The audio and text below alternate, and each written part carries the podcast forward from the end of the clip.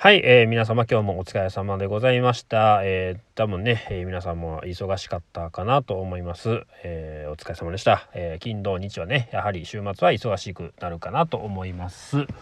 はい、まあうちもですね、まあまあ忙しかったんかなと思います。まあ、えー、強制だとか、あとエアウェーブもあったので、まあ重たいメニューもありましたが、まあまあそこそこの売り上げがあったかなっていう感じです。ちょっと今喉がガラガラとしているんですけれども、まああの先ほど家家の今今車庫でね、また車の中で喋ってるんですが、ちょっと、えー、道中ですね、帰る道の道中、えー、バックナンバーを、えー、大声で歌ってしまったので、ちょっとゴロッと、えー、喉がガラッとしてますけれども、えー、ご了承ください。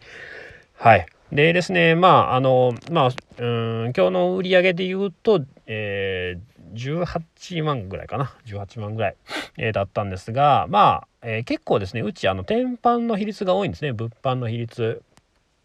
で、大体、えーえー、考え、えー、考えるというか、計算してみると、えー、まあ、えー、ざっくりで、まあ、7月を見たんですけども、まあ、7月、8月、まあ、言っても今年いっぱいですね。今年いっぱいで見ると、大体ね、まあ、20%近くあります。15%から20%ぐらい。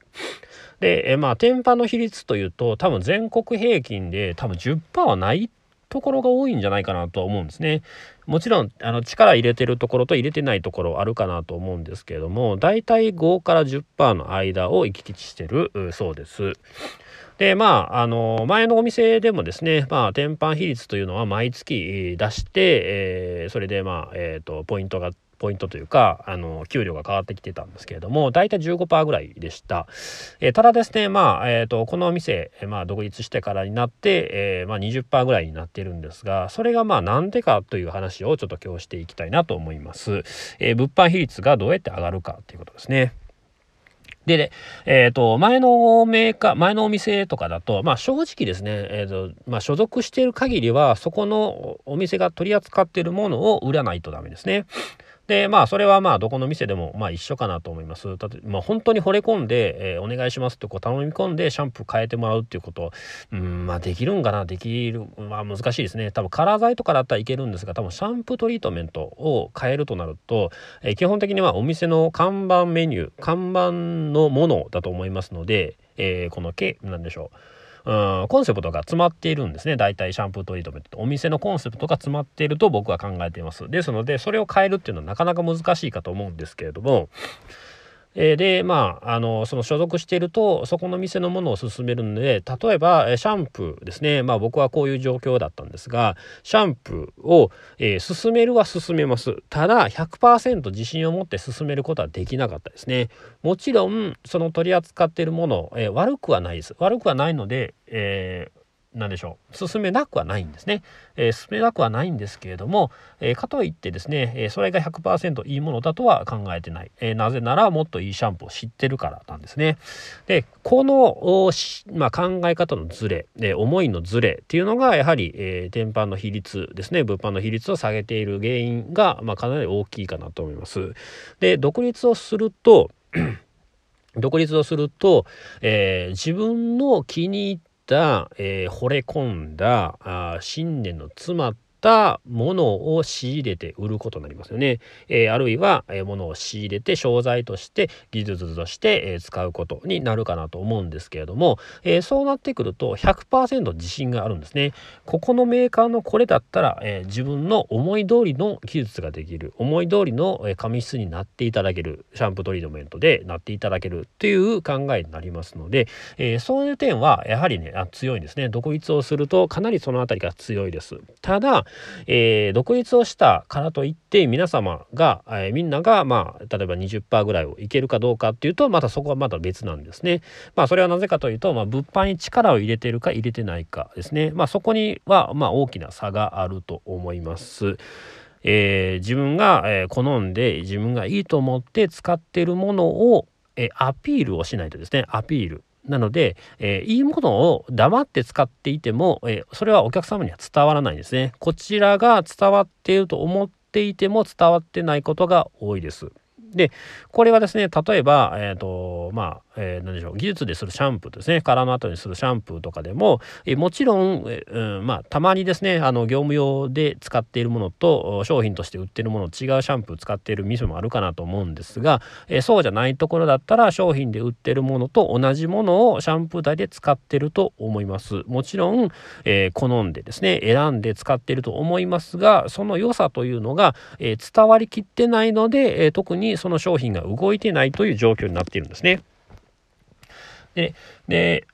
ま あすいません。うちはですね、あのもちろんシャンプーは一緒です。えー、物販で売っているものとシャンプー台で使っているものどっちも一緒なんですが、しっかりと、えー、ご説明をしてあなたにはこのシャンプーが合いますよ。アジュバンでいうと8種類今シャンプーあるんですね。まあもうすぐ9種類になりますけれども、えー、そのシャンプーの中からあなたに、え合っているのはこのシャンプー。8種類の中から、えこのシャンプーが一番あなたに合ってますので、これを使っていきますね。という一言を入れているだけなんですですね。あもちろんまあえっ、ー、と何でしょうパンフレットというかそのものは見せているんですけれども、えー、それをするだけで、えー、やっぱり話の流れが展開しやすいんですね。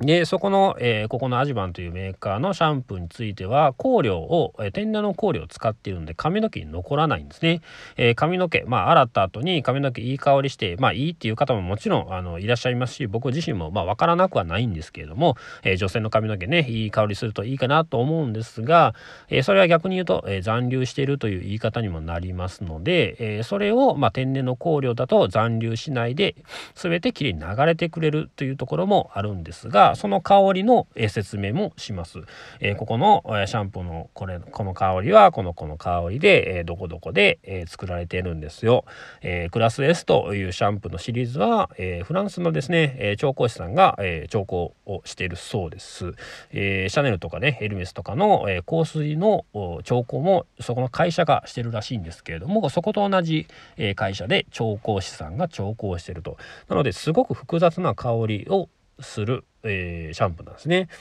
でそのシャンプーも例えば、えー、まあ、香りいいですよねっていうのもももちろん別にそれでもいいんですけれども、えー、このかあ、えー、例えば「香り大丈夫ですか?」と「香り苦手じゃないですか?」っていう聞き方をすると「大丈夫」っていう方もいれば「はい」という方もいれば「いい香りだね」っていう方も、えー、いらっしゃいます。で「いい香りだね」って言っていただけると、え、シャンプーのその香りの説明をしたりだとかそうやってこうシャンプーのこのまあ、やり方なりももちろん説明したりだとかシャンプーの効能とかですねどういう効果があるかも説明してるのでシャンプーの知識が自然と入っていってくれるんですね。なので使っている時に使っているものの説明を事細かにしていくこれが一番あの天板につながるかなと思います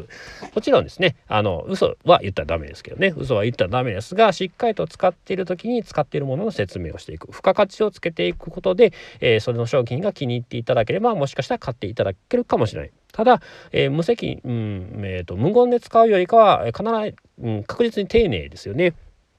で例えば、えー、うん、料理まあなんでステーキを食べに行ってまあ、ステーキを無言で出されるまあ美味しいは美味しいと思うんですけれども、えー、それじゃなくて例えば、えー、田島牛を使ってますよとか、えー、ここここ産のこの三田牛だとか、まあ、すみません兵庫県ばっかり出てきますけれども、えー、松坂牛ですよ。ですよとか、まあ、そういうことを言われると英語ランクのですね、えー、そういうことを言われるとあやっぱそういう頭があっての食べるのと何も、えー、そういう知識がないままで食べるのまた味が違うと思うんですねやっぱありがたみというか、えー、想像も膨らみますので、えー、その辺りを、え、使っていけばやはり、えー、天板が動くということになります。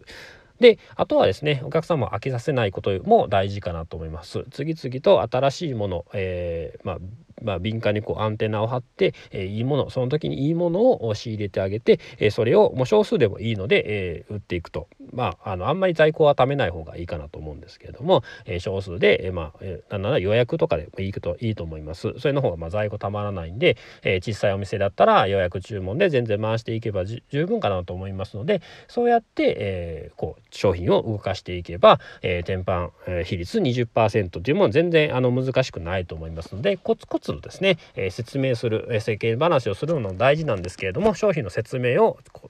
細かに入れていただけると、えー、天板比率上がると思いますので是非今から、えー、まあね明日からでもいいのでやってみてください。